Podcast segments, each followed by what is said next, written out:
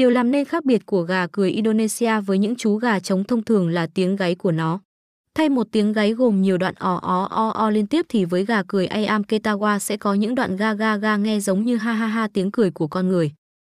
Âm thanh tiếng cười của gà có thể thay đổi qua quá trình huấn luyện chứ không phải bẩm sinh. Do đó, các con gà trống cười sẽ có những điệu cười không giống nhau. Hiện nay, tiếng gáy của chúng sẽ được phân loại thành hai nhóm sau.